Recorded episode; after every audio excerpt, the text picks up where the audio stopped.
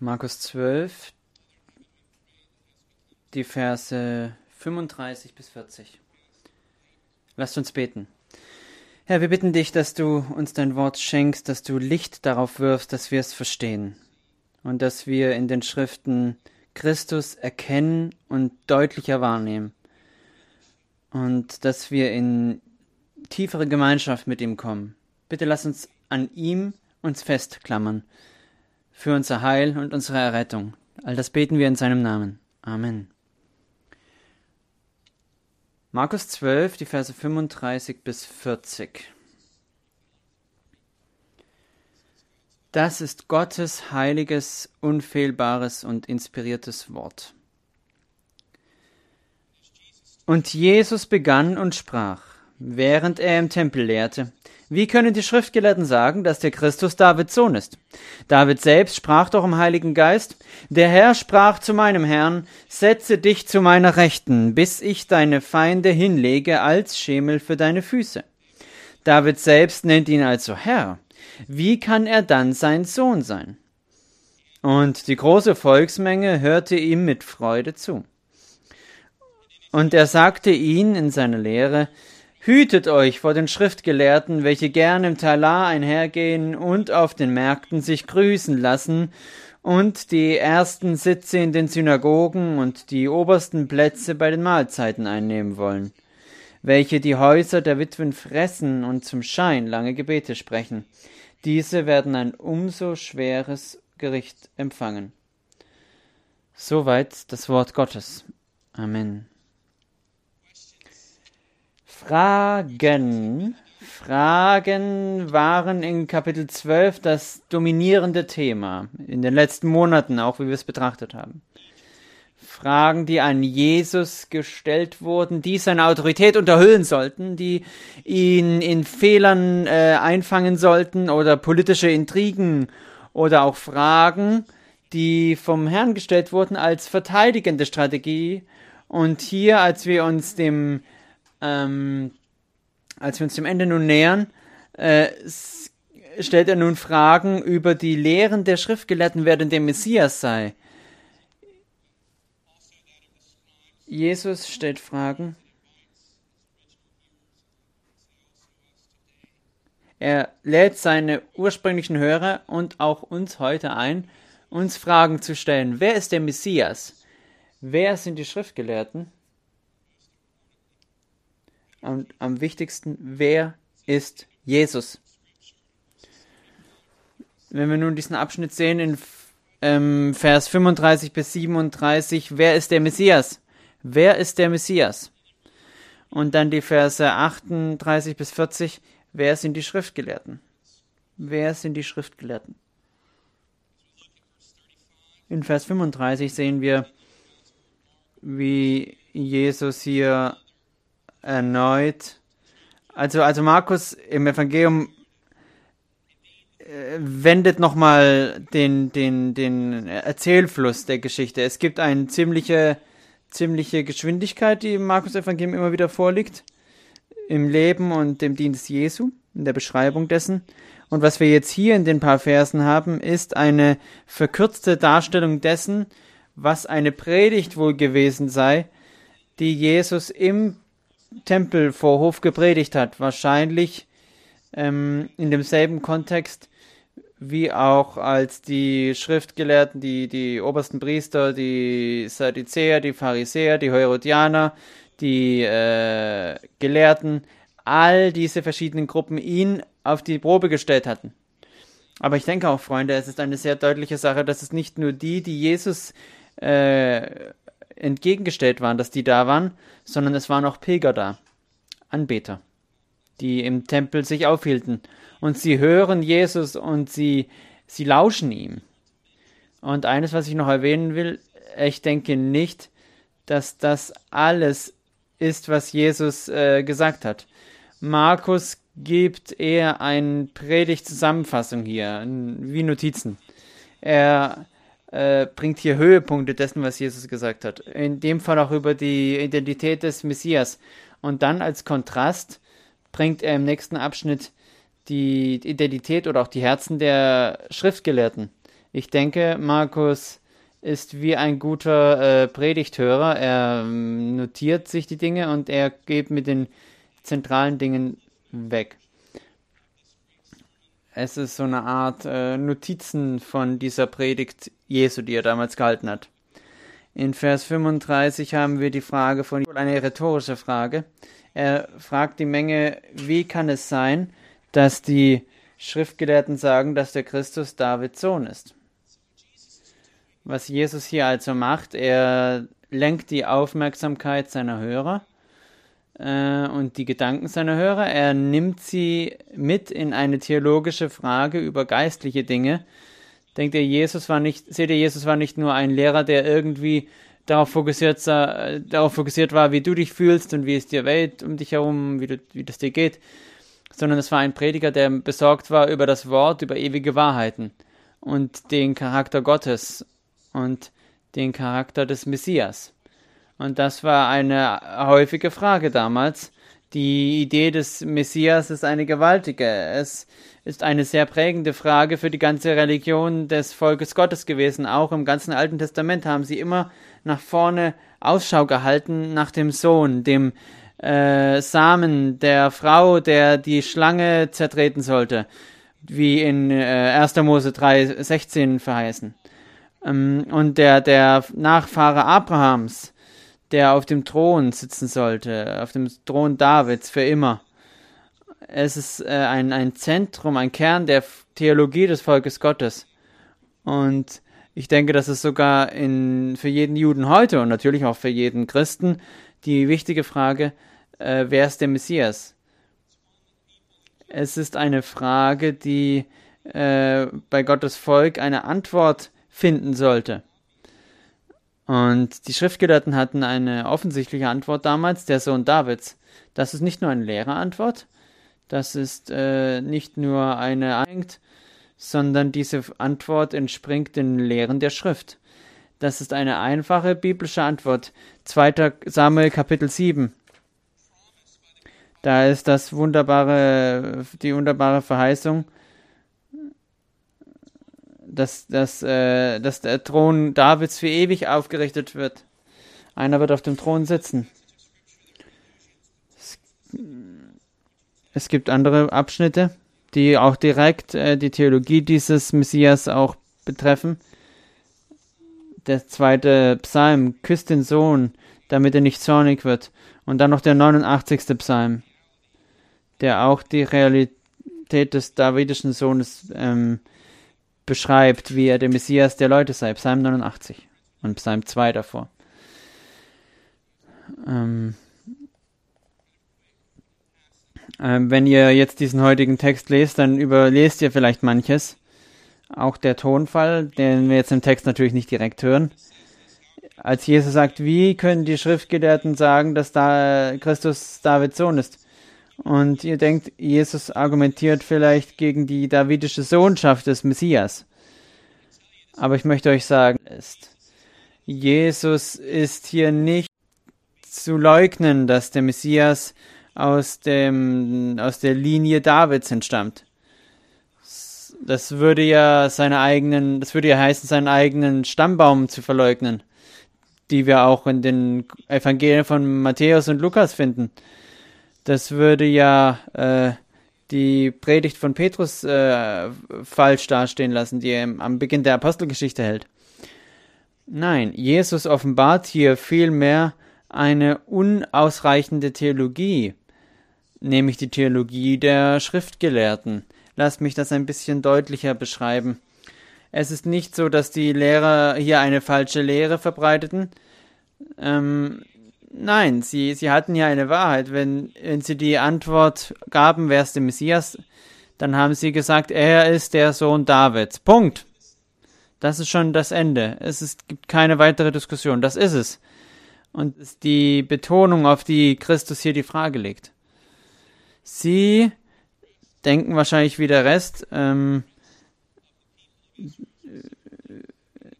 in der Zeit Jesu hat es auch der Rest des Volkes Israel wahrscheinlich äh, geglaubt, dass der Messias einfach nur ein Mann sein sollte, in der Linie Davids, ein Prinz, der dazu bestimmt ist, ein König zu sein. einer, der in Kur im Lauf von politischen Unruhen das äh, Königreich Israel wieder einsetzen. Eine Art Reformator oder eher ein äh, Revolutionär, der die Unterdrücker Rom bis Gottes verändert und sie wieder zur früheren Zeit zurückführt, ein irdisches Königreich einrichtet. Einen physischen Thron, ein König, der für immer regiert. Sie haben das in diesen Weisen verstanden, denke ich. Und wenn wir auch weitersehen, ähm, sehen wir auch im Herzen der Schriftgelehrten, sie dachten wohl, er war ein, eine Art Diener und, und einfach sie von und die Schriftgelehrten wollten einen sie sahen sich eher als Beamte und wollten in diesem neuen Königreich auch Macht haben aber das äh, ist nicht die Wahrnehmung des Messias, die dem entspricht, wer er war. Das ist weniger als nur die Hälfte des Bildes. Jesus bringt hier diese Frage in Vers 36, da richtet er die Aufmerksamkeit auf Psalm 110 und zieht unsere Aufmerksamkeit hier in eine tiefere Wahrnehmung des Messias und korrigiert auch die falschen Gedanken seiner Hörer. Ich möchte sagen, Psalm 110 ist ein sehr bekannter Psalm, vor allem im ersten Jahrhundert nach Christus. Wenn ich jetzt den 23. Psalm äh, zitieren würde, dann könnten die meisten hier ihn wahrscheinlich auch wiedergeben. Es ist einer der bekanntesten Psalmen der äh, Schrift. Meine kleinen Jungs können ihn singen. Vielleicht äh, kennt ihr Johannes 3,16.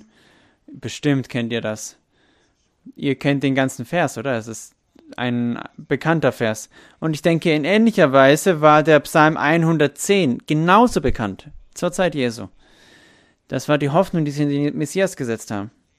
Der Psalm Davids. Und Jesus wendet die Aufmerksamkeit auf diesen Psalm. Er zitiert die Schrift, um die Schrift zu erklären. Denn Jesus war ein guter Theologe. Er zitiert den Psalm 110, Vers 1. Der Herr sprach zu meinem Herrn, setze dich zu meiner Rechten, bis ich deine Feinde hinlege als Schemel für deine Füße.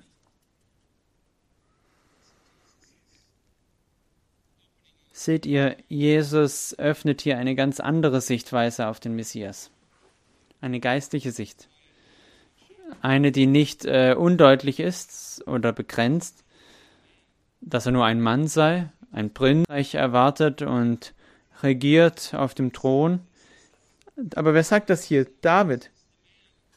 David sagt das, der Mann, dessen Sohn der Messias sein wird. Er sagt das hier. Sein Psalm. Es ist unzweifelhaft. Ähm, Im autorativen Text der Schrift ist die Beschreibung einem Psalm Davids. Und so wissen Jesus und seine Hörer, dass die ganze Schrift Gott gehaucht ist, dass Gottes Wort heilig und unfehlbar ist und Autorität hat.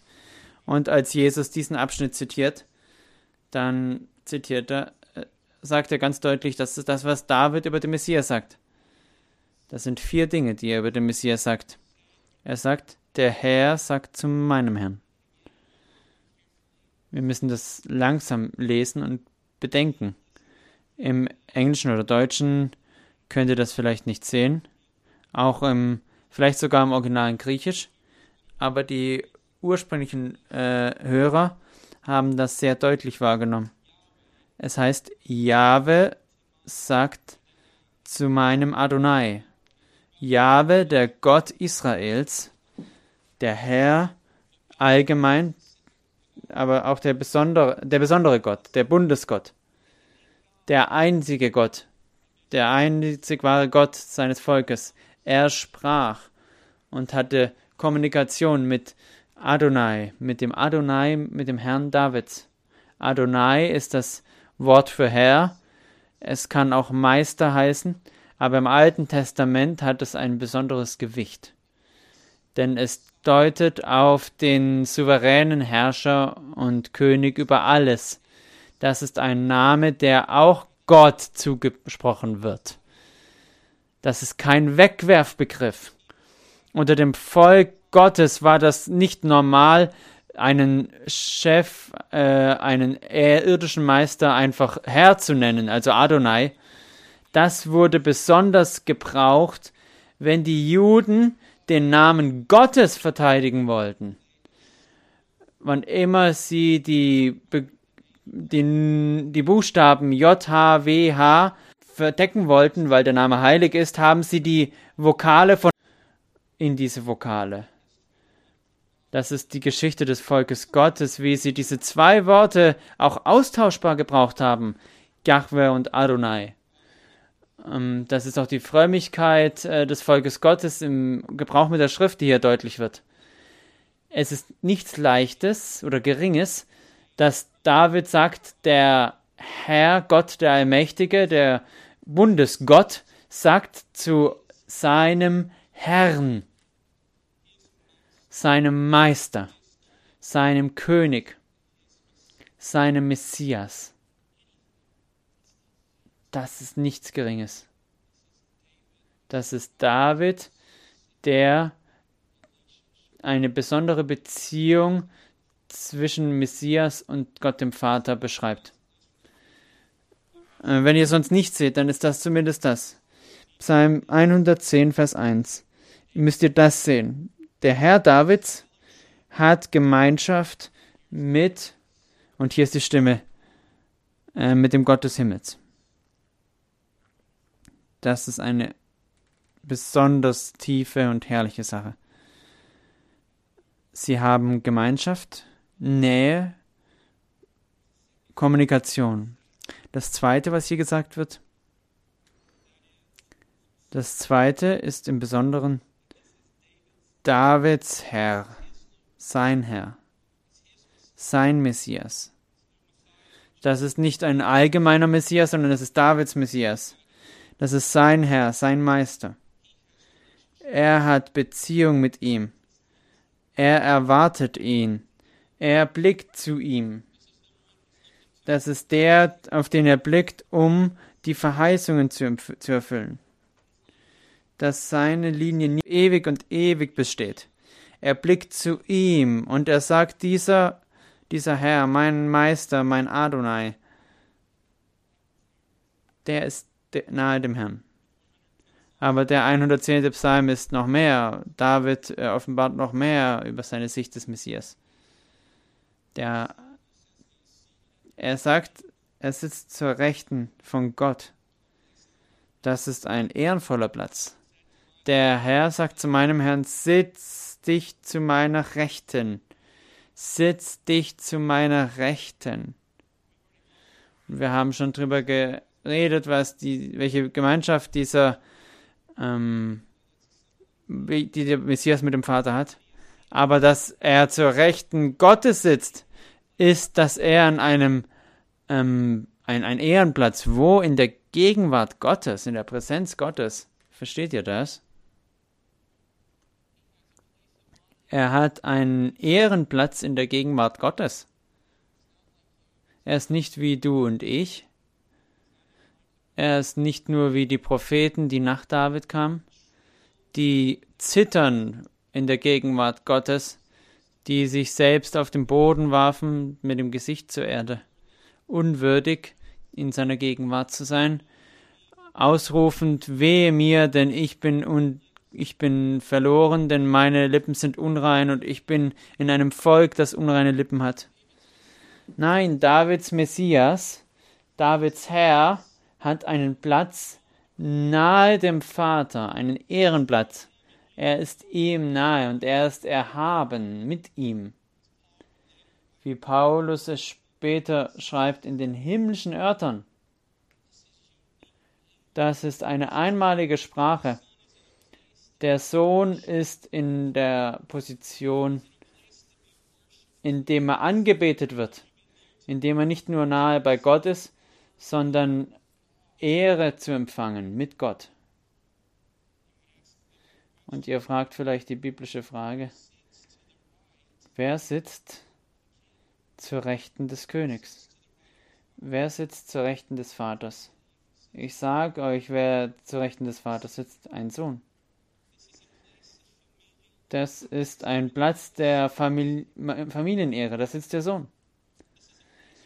Das ist der Platz, wo der Sohn die Stimme des Vaters hören kann, sich freuen kann am Vater und seine Kameradschaft erleben, wo er getröstet und beschützt ist, wo er am Banketttisch, am Festessen ähm, auch, auch äh, reden kann mit ihm und auch in sein Ohr flüstern kann, auch für Freunde eintreten kann. Das ist deutlich der Platz, der ein guter Fürsprecher ist. Das ist kein Wegwerfbegriff. Davids Herr, Davids Adonai, sein Meister, sein Messias, sein Sohn, das ist der Sohn Gottes. Er wird an einem Ort sein, der nicht einfach nur, der nur weltliche Größe vermittelt, sondern die Größe des Himmels die Ehre und die Herrlichkeit, die Gott selber zusteht, wird auch von diesem Sohn empfangen. Und Jesus zitiert diesen Abschnitt der Schrift und fragt uns und lädt uns ein, Theologie mit ihm zu treiben, über die Dinge Gottes nachzudenken und in die Schrift tief einzutauchen und Abschnitte wie diese Abschnitte zu bedenken und sie in ihrem Kontext Gottes zu sehen die auch in die Welt hinaus scheint, auch in unsere Seelen und unsere Gedanken. Er lädt dich ein, die Frage zu stellen, wer ist der Messias, und dann diese Frage von der Schrift beantwortet zu bekommen. Nicht nur durch unser eigenes Nachdenken. Nicht einfach durch unser eigenes Verstehen. Oder die äh, Aufmerksamkeit, die wir einer Sache widmen sondern durch die Offenbarung Gottes selbst.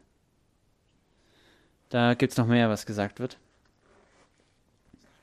Er sagt nicht nur, der Herr sprach zu meinem Herrn, zur Rechten Gottes sitzend, der Sohn,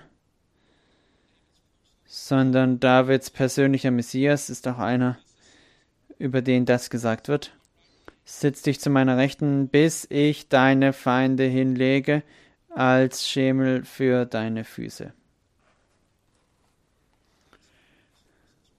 Erkennt ihr, was dieser, dieser letzte Teil ist? Eine Verheißung. Wenn ihr euch jemals überlegt habt, wie ist die, das Gespräch zwischen Gott und dem Vater, und, äh, Gott dem Vater und dem Sohn? Ähm, Gott spricht in liebender, in großer Liebe zum Sohn. Der Vater sagt zu dem Sohn in diesem Abschnitt das ewige Wort der Verheißung, dass er sein Königreich einsetzen wird. Wer? Gott. Der Vater wird das Königreich des Sohnes einsetzen. Der Vater wird die Feinde des Sohnes erobern und sie werden unter seine Füße gebracht. Der Same der Frau wird der Same der Frau wird den Kopf der Schlange zertreten. Seine Autorität wird eingesetzt von Gott für ihn. Könnt ihr den Kontrast sehen? Ja, er ist aus der Linie Davids, aber er ist mehr als ein Prinz, der einfach nur bestimmt ist, ein König zu werden. Ja, er ist der Sohn Davids, aber sein Königreich wird nicht eingesetzt durch politische äh, Unruhen, Umwälzungen, sondern durch die souveräne Hand Gottes, der alle Dinge so bestimmt, wie sie kommen sollen. Ja, er ist der Sohn Davids. Er sein, sondern ein Messias, der hängt, der die Sünde überwindet und besiegt. Sünde, Hölle und Teufel und Tod.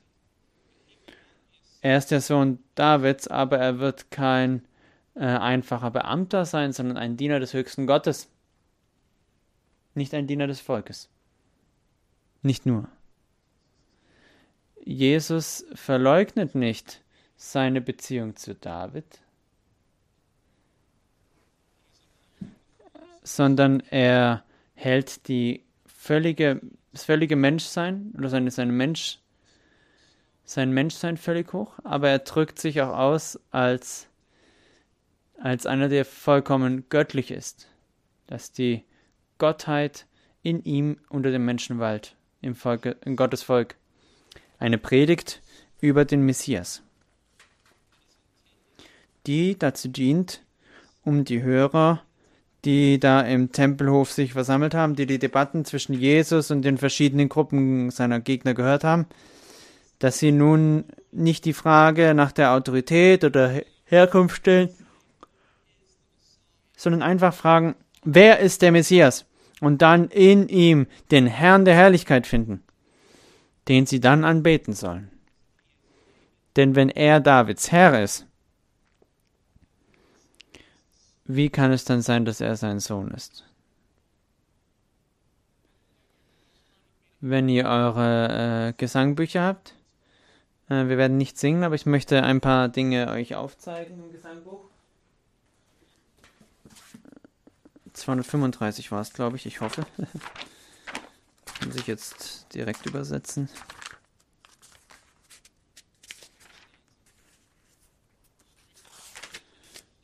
Ähm, geschlagen und, und, und ähm, genötigt, am Baum sterbend. Es ist er, es ist er. Er ist der lang erwartete Prophet der Sohn Davids und doch auch Davids Herr.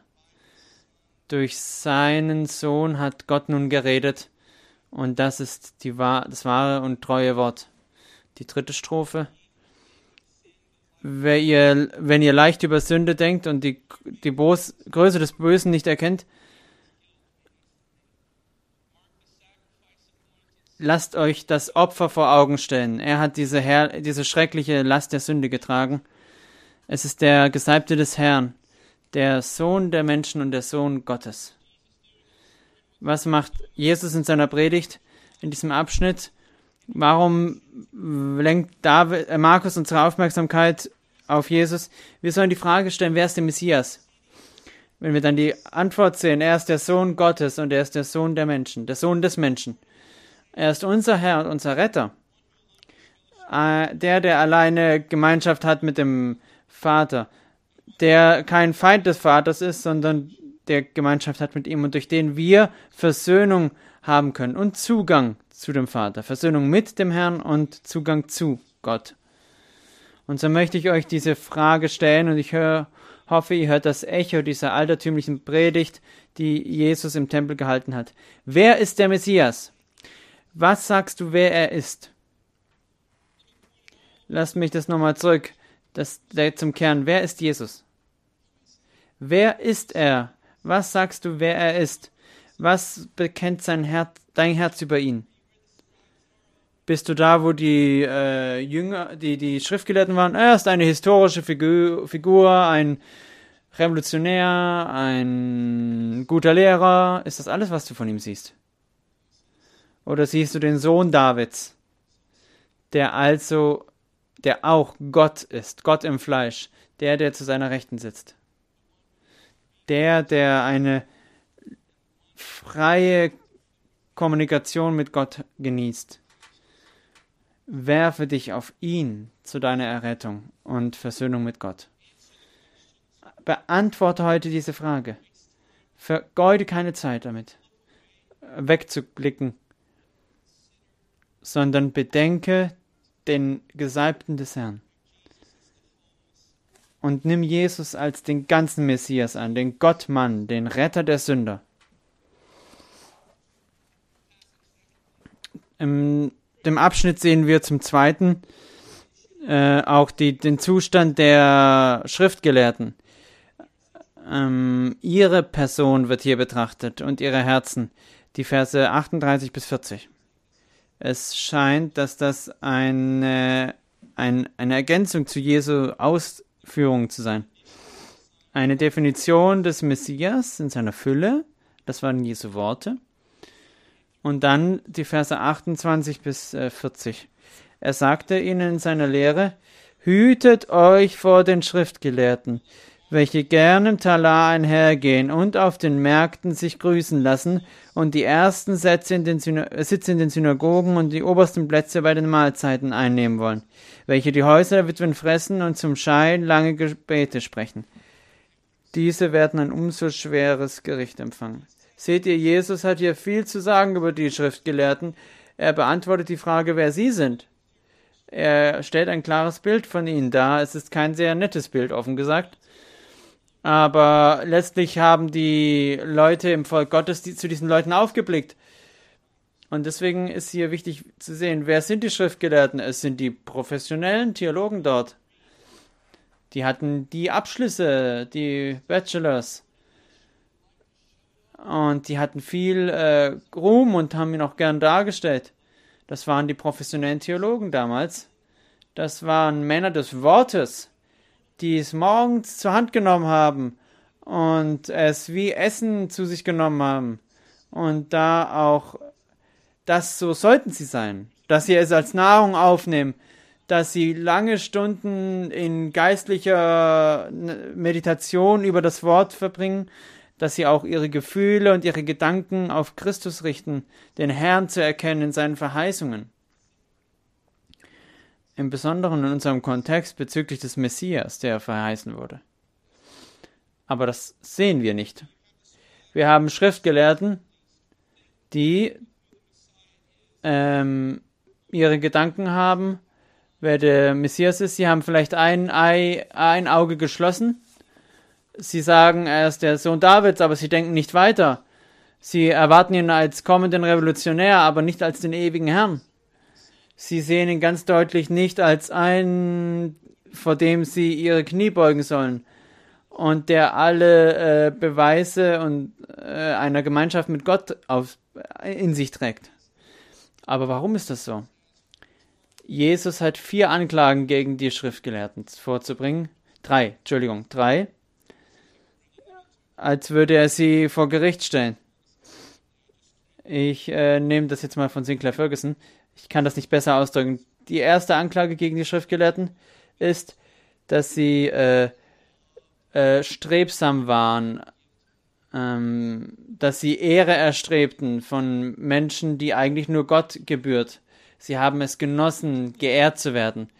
Sie haben die, die äh, Talar gern getragen. Und es gefiel ihnen, dass Menschen mit geistlichen Fragen zu ihnen aufblickten, anstatt zum Herrn. So waren ihre Herzen. Sie waren sehr äh, strebsam, also auf eine negative Weise. Sie liebten es, begrüßt zu werden an den Marktplätzen. Und ja. Das zweite, sie waren stolze Männer. Vers 39, sie liebten die besten Plätze. Sie dachten, sie wären wichtig. Sie dachten, sie waren, äh, es war ihnen, es war besser für sie mit, mit, mit Gott. Sie haben ihre eigene Identität ähm, als sehr hoch eingestellt. Sie haben viel Stolz besessen. Das sind keine Männer, die von dem Lesen der Schrift gedemütigt wurden, sondern sie waren stolze Männer. Und das dritte, sie waren, äh, ähm, sie waren geldgierig. Vers 40. Ich möchte, dass euch das nicht entgeht. Ähm, sie waren die, sie haben die Häuser der Witwen gefressen. Sie haben die Häuser der Witwen gefressen. Und haben zum Schein lange Gebete gesprochen. Was bedeutet das? Sie haben, ähm, sie haben die Reichtümer der, sie haben es ausgenutzt. Wenn eine reiche Frau Witwe wurde, und haben die Schwachen der Schwachen ausgenutzt. Sie haben ähm, Gier gehabt nach Reichtum und haben aus der Hand einer Witwe für sich selbst das genommen, was sie wollten, anstatt es ihr zu überlassen, dass sie den Rest ihres Lebens leben könnte. Wie böse ist das? Wie verdorben? Es, ähm, es auszunutzen, wenn eine ältere Dame Witwe wird und haben die Ehre Gottes für sich selbst in Anspruch genommen. Zum Zweiten waren sie stolz und zum Dritten waren sie habgierig und haben äh, die Schwachen aus dem Volk Gottes beraubt. Ich denke, wir können hier sehr deutlich oder einfach ausgedrückt sagen, selbst ihre eigene Ehre im Blick hatten, ihre eigene, ihre eigene, ihre eigenen Ziele, anstatt die Ziele Gottes vor Augen zu haben. Warum haben sie nicht gesehen, wer der Messias war? Warum waren sie schlechte Theologen? Weil sie sich mehr um ihre eigenen, äh, für ihre eigenen Ziele interessierten. Macht und Ehre und, und Geld, äh, anstatt das Wort Gottes zu studieren. Sie waren mehr darum besorgt, sich selbst äh, gut einzurichten, anstatt die Religion des Gottes des Himmels einzusetzen oder dafür zu kämpfen, zu leben. Und was sagt Jesus zu den äh, Volksmengen bezüglich dieser Männer? Hütet euch vor ihnen. Hütet euch vor den Schriftgelehrten. Und dann liest er ähm, oder bringt er eine Anklage gegen sie vor oder eine, eine, eine, eine Verurteilung. Sie werden ein schweres Gericht empfangen. Das ist ein Urteilsspruch. Eine der Dinge, die ich von hier auch aufzeigen will, das sollte Männer, ähm, es sollte Männer erschrecken, die ein geistliches Amt begehren. Egal, was sie wollen, es sollte, es sollte dich erschrecken. Du hast die, wir haben die christlichen Ämter betrachtet ähm, und vielleicht werden wir in diesem in diesem äh, Herbst vielleicht schon Nominierungen, dass wir dann auch Training beginnen können, dass dann auch mit der Zeit äh, Älteste und Diakone eingesetzt werden. Aber es sollte dich zum Anhalten bringen. Hüte dich vor diesen Männern, vor dieser Art von Männern und frage dich selbst in deinem Herzen. Prüfe dein Herz. Was ist das Ziel? Was möchtest du von dem Amt? Möchtest du den, die Ehre oder den, den Dienst, das, die Mühe? Was möchtest du von diesem Dienst? Was erwartest du von diesem Dienst, wenn du ihn begehrst? Was ist das Ziel? Was ist das Ziel der Dienste? Ist es, dir selber zu dienen? Oder ist es viel Zeit zu haben mit Gott in seinem Wort, dich tief in die Dinge Gottes zu versenken, dass wir ihn tiefer kennen und tiefere Gemeinschaft mit ihm haben? Oder geht es dich nur, äh, dass du vor Menschen stehst, dass die Hände auf dich gelegt werden, dass du äh, äh, Ruhm erlebst und dass Leute dich hochleben lassen oder wie auch immer? Was ist dein Ziel? Ich weiß, dass für mich eine der Warnungen war, die mich sehr erschreckt haben als Diener des Wortes.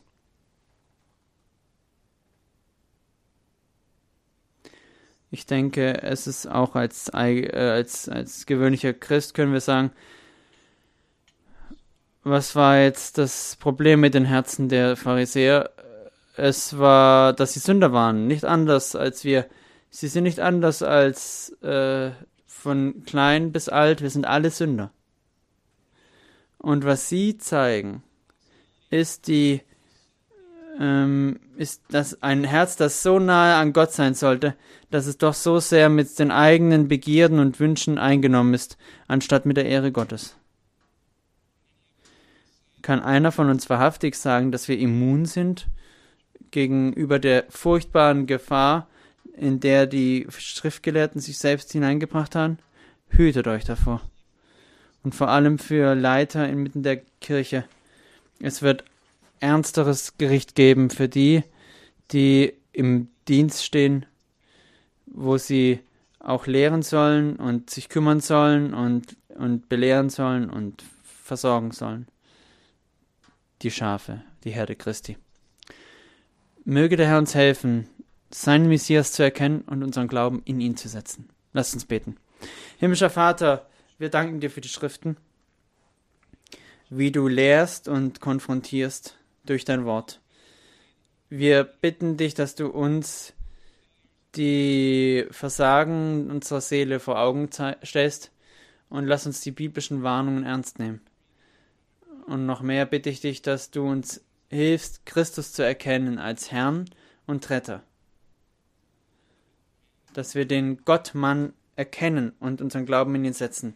Wie wir nun zum Tisch kommen, bitten wir um deine Hilfe bitte lass uns das Sakrament ähm, zu nehmen und es äh, für unsere Seele, dass es gewinnbringend ist, Nutzen hat. Und dass wir dich anbeten. Wir bitten all das im Namen Jesu. Amen.